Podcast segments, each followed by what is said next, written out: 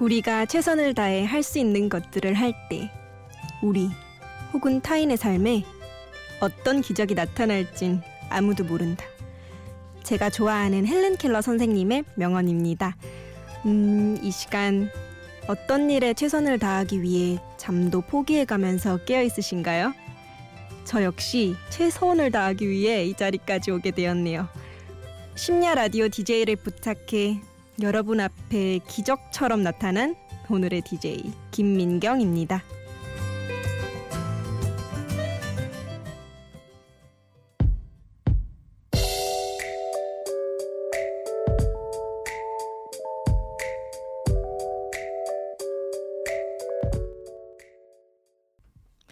네, 첫 곡으로 제프 버넷의 Call You Mine이라는 곡을 들으셨습니다. 음, 안녕하세요. 저는 긍정의 힘으로 노래하는 흔치 않은 여자 래퍼 22살 김민경입니다. 음, 되게 형식적인 자기소개 멘트죠. 음, 3년 전 랩을 처음 시작했을 당시 유나의 별이 빛나는 밤의 별밤 뽐내기라는 코너가 있었어요. 20년 역사상 최초로 래퍼인 제가 두 번이나 1위를 수상했었는데 그때 만든 자기소개 멘트예요. 저는 3년째 변함없이 이 멘트를 쓰고 있습니다. 대구 여고생 래퍼에서 어느새 여대생 라디오 DJ가 된 오늘 여러분들께 제 이야기들을 하나씩 들려드릴게요. 음, 먼저 노래 듣고 올게요. 라디의 고마워 고마워.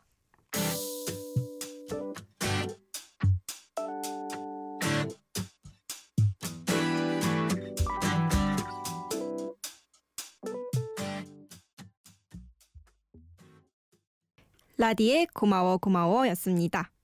제가 제일 좋아하는 뮤지션이에요. 어, 고3 한창 예대 입시를 준비하고 있을 때였어요. 대학 입시를 위해서 음악을 하다 보니 어느 땐 음악을 듣는 게 오히려 더 스트레스더라고요. 그럴 때마다 대신 라디오를 들었는데 그러다 우연히 별밤 뽐내기를 듣게 됐죠. 그때 심사위원 중에 한 분이 바로 라디였습니다.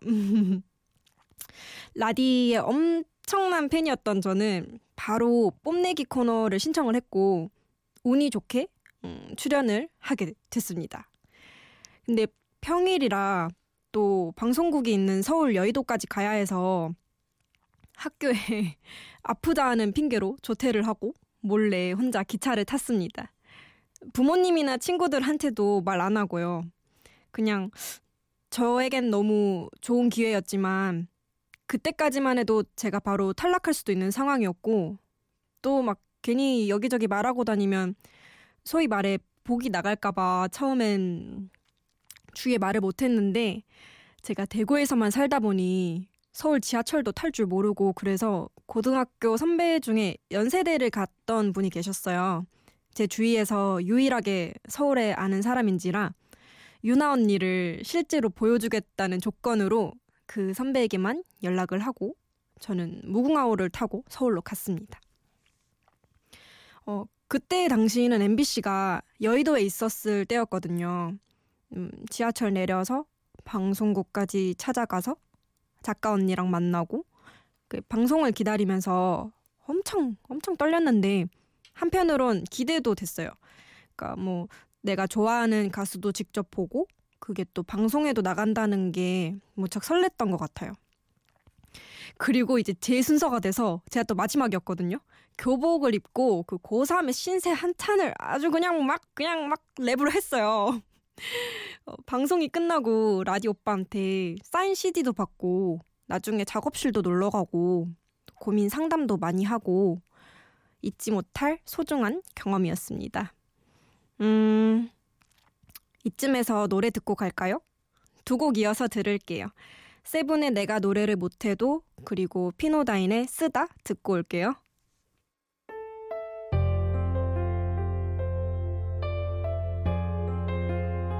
제발.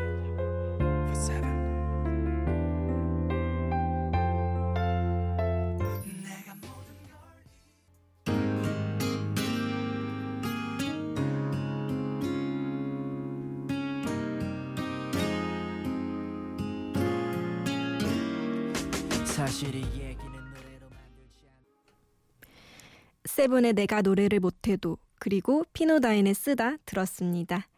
음 그렇게 파란만장한 고3 시절을 보내고 다음에 동아방송예술대학교 방송연예과 K-팝 전공 최초 래퍼로 입학을 하게 되었습니다. 음, 방송연예과에 입학을 하고 나니 확실히 방송 쪽으로 관심이 생기더라고요. 오디션을 진짜 많이 보러 다녔어요. 그러다 몇 번 짧게 방송에도 나오고. 근데 항상 결과는 불합격이었어요. 음, 너무, 너무 힘들었죠. 그게 뭐 랩 실력이 부족해서 떨어진 적도 많았지만, 뚱뚱해서 불합격이었던 적도 있었을 거라고 생각합니다. 그 당시 제가 160cm에 60kg이었거든요. 오디션에서 떨어질 때마다 음악이라는 모래를 꽉 쥐고 있는 느낌이었어요. 더꽉 쥘수록 손가락 사이로 모두 빠져나가는 것 같은 허탈감? 그만하고 싶다. 이런 생각도 많이 들었고, 더 이상 음악을 하지 않아도 주위 사람들은 나라는 이유만으로 계속 나를 사랑해 줄까? 하는 생각도 들고, 그러다 만나던 남자친구와도 헤어졌었어요. 방금 들려드린 두 곡은 그때 많이 들었던 곡이었습니다. 이게 음악을 잘하고 싶은데 그게 잘 안 돼서 힘들었던 건데 결국 위로가 된 것도 음악이었네요. 음. 우리 노래 이어 듣고 갈까요? 헤리티지의 I Love My Life 그리고 스티비 원더의 Isn't She Lovely.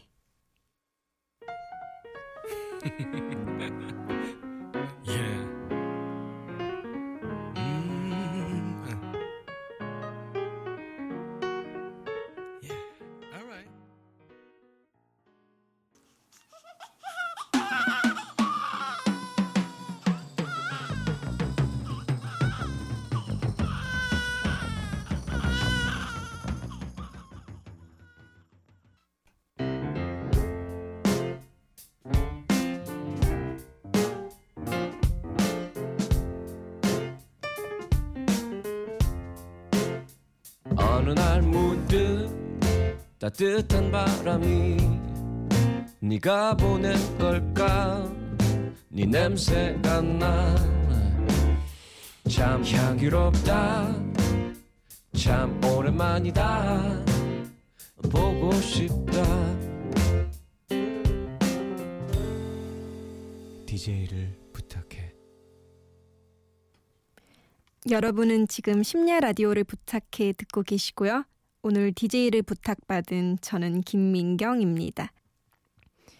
한참을 그렇게 주저앉아 있다가 마음이 너무 힘들어서 그냥 음악에 대한 생각을 멈추고 알바에만 매진을 했었어요. 그렇게 한 학기 동안 열심히 알바를 해서 번 알바비와 장학금으로 방학 때 싱가포르로 자유여행을 다녀왔습니다. 음, 여행 가기 전에 알바를 했던 곳은 학교 앞에 있는 치킨집이었는데 제가 다니는 학교가 예대여서 그런지 치킨집에도 가끔 어, 유명한 손님들이 많이 왔었어요. 지코 씨부터 뭐 지석진 씨, 뭐 박찬욱 감독님 뭐 등등. 하루는 이제 주문 받으려고 카운터에 있는데 되게 예쁘고 날씬한 여자분이 주문을 하는 거예요. 근데 저도 모르게 멍하게 그냥 막 허, 이러고 막 쳐다봤는데 알고 보니 걸그룹 달샤벳 멤버이신 우희 씨더라고요. 저희과 선배님이신데 그때 자극을 좀 많이 받았던 것 같아요.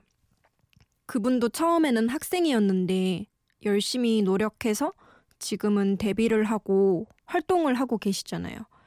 음, 노력하면 할 수 있다 뭐 그런 마음과 동시에 꿈을 위해서라도 살을 좀 빼야겠다 하고 저 스스로 생각하곤 여행에서 돌아오자마자 바로 헬스장에 가서 두 달치 PT 회원권을 끊어 운동을 시작해 살을 12kg이나 뺐습니다. 근데 정말 몸이 건강해지니까 마음도 건강해지더라고요. 좀 더 긍정적으로 생각하고 그렇게 상대방을 대하게 되고 늘 웃게 되고 운동을 통해서 바뀌는 제 자신을 보며 스스로를 사랑하는 법에 대해서 제일 많이 배웠던 것 같아요. 정말 하루하루가 행복해지기 시작하더라고요. 그리고 곧 새로운 사랑도 찾아왔습니다. 잠깐 노래 듣고 갈까요? 신현이와 김루츠의 오빠야와 김동률의 내 사람. 오빠야 내가 진짜 좋아하는 사람이 생겨서 혼자 끙끙 앓다가 죽어버릴 것만 같아서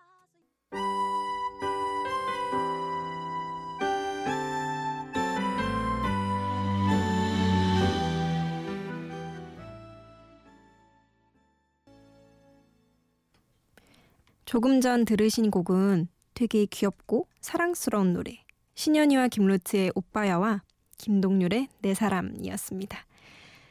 이건 그냥 여담인데 저는 오빠야가 사투리인지 몰랐어요. 처음에. 뭐 어쨌거나 제 자신을 사랑하니까 저를 사랑해주는 사람도 생기더라고요. 지금 저보다 3살 많은 오빠야 만나고 있는데요. 캠퍼스 커플 만끽하는 중입니다. 여러분은 인연을 믿으시나요? 되게 팔불출 같겠지만 저는 지금 제 남자친구를 정말 인연이라고 생각하거든요. 저희가 어떻게 만나게 됐냐면요. 개강 첫날 오전 10시 수업을 들으러 집을 나오는데 새로 이사 온 옆집 남자도 아침 수업을 들으러 집에서 나오더라고요. 별 신경 안 쓰고 그냥 지나갔는데 알고 보니 저희과 복학생 선배님이었어요. 그렇게 아침마다 인사 몇 번 주고받고 지내다가 어느 날 새벽에 운전을 하다가 제 차 타이어가 터졌는데 어떻게 해야 할지를 몰라서 당황해서 울먹울먹하고 있었는데 백마탄 왕자님처럼 선배님 나타난 거예요. 그리고 보험회사 담당자가 올 때까지 같이 기다려 주더라고요. 그리고 그 다음날 타이어 가게에도 같이 가줬어요. 그게 제가 새 타이어인 줄 알고 갈았는데 알고 보니 중고더라고요. 그래서 사장님께 따져야 하는 상황이었는데 어린 여자 혼자 가면 얕본다고 같이 가서 막 저 대신 다 해결해주고. 근데 그때 마침 제게 대학로 연극 초대권 두 장이 있었어요. 그 남자친구가 연기 전공이거든요.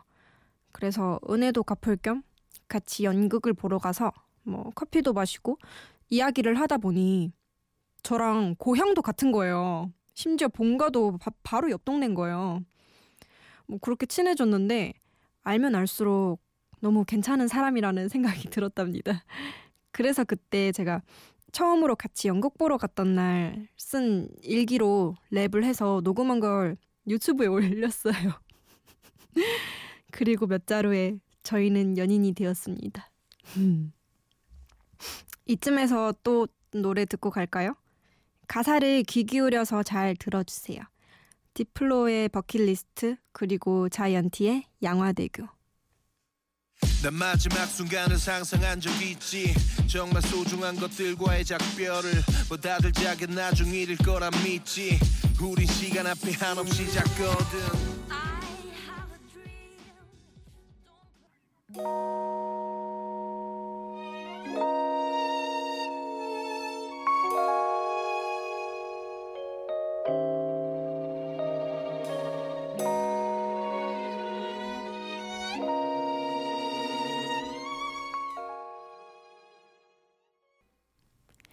네, 제가 세상에서 가장 사랑하는 저희 아버지를 위한 두 곡이었습니다. 저도 최근에 알았는데 아버지께서 제가 방송에 나올 때마다 지인분들에게 자랑을 하시더라고요. 우리 딸 화면빨 잘 받지 않냐면서. 그래서 오늘 방송에서는 특별히 저희 아버지를 위한 라이브 코너를 짧게 준비해 봤습니다. 방금 들려드린 자이언티의 양화대교 불러드릴게요.